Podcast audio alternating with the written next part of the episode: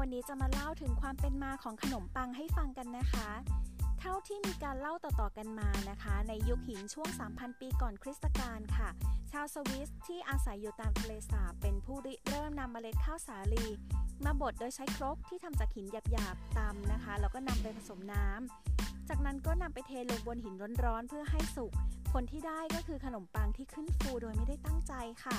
ส่วนอีกทางหนึ่งก็ได้กล่าวว่าพวกทาสในสมัยอียิปต์โบราณ ได้ทิ้งก้อนแป้งที่ผสมไว้แล้ว ลงไปในแป้งที่ผสมเสร็จใหม่ๆนะคะ ผลที่ได้ก็คือแป้งที่เบา ฟูและมีรสชาติอร่อย มีหลักฐานเช่น จิตรกรรมฝาผนังในสุสานหลาย ๆ แห่ง มีภาพวาดรูปคนถือขนมปังบูชาเทพเจ้าด้วยนะคะ